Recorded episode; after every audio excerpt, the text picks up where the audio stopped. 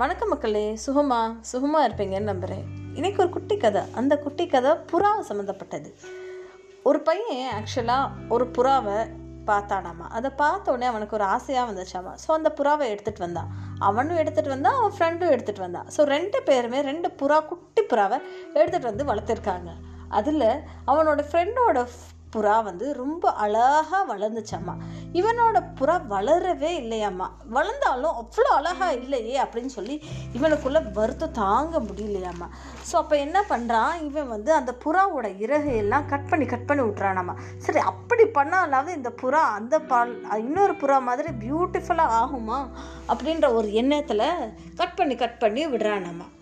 இது அப்படியே பார்த்துட்டு இருக்கும்போது அவனுக்குள்ளே ஒரு மாதிரி ஆச்சா என்னடா நம்ம எவ்வளோ பண்ணாலும் இந்த புறா மட்டும் ஏன் அழகாகவே ஆக மாட்டேங்குது அப்படின்னு நினச்சி அவனுக்கு கோவம் ஜாஸ்தியாக வந்து அந்த புறாவுடைய ரெக்கையை எல்லாத்தையும் வெட்டி விட்டானம்மா ரெக்கையெல்லாம் வெட்டி விட்டு இன்னும் ரொம்ப அந்த புறா அசிங்கமாக ஆயிடுச்சாமா ஸோ இந்த மாதிரி தான் நம்ம வாழ்க்கையிலையும் சில நேரங்கள் நம்ம பண்ணுறோம் நமக்கு தான் எல்லாம் தெரியும். நமக்கு என்ன பிடிச்சிருக்கோ அதுதான் மற்றவங்களும் பண்ணணும் அப்படின்னு சொல்லி நினைக்கிற ஒரு மண்பான்மை தான் இருக்குது நேச்சுரலாகவே ஒரு பிள்ளை வளர்கிறப்போவோ இல்லை ஒரு மனிதன் வளர்கிறப்போவோ அவங்களுக்குள்ள சில குணங்கள் இருக்கும்.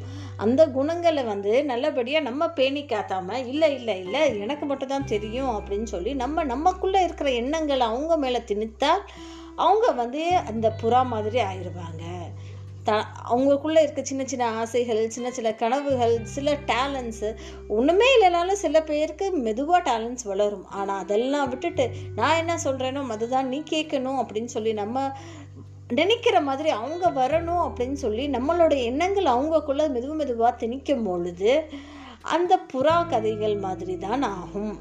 அதை விட்டுட்டு அவங்கள நேச்சுரலாக வளகா வளர விட்டோன்னா அந்த இன்னொரு ஒரு புறா இருக்குல்லையா அழகா அந்த மாதிரி நம்மளோட வாழ்க்கையும் சூப்பராக இருக்கும் அப்படின்ற ஒரு சிந்தனையோட நான் விடைபெறுகிறேன். நான் உங்கள் நிஷா.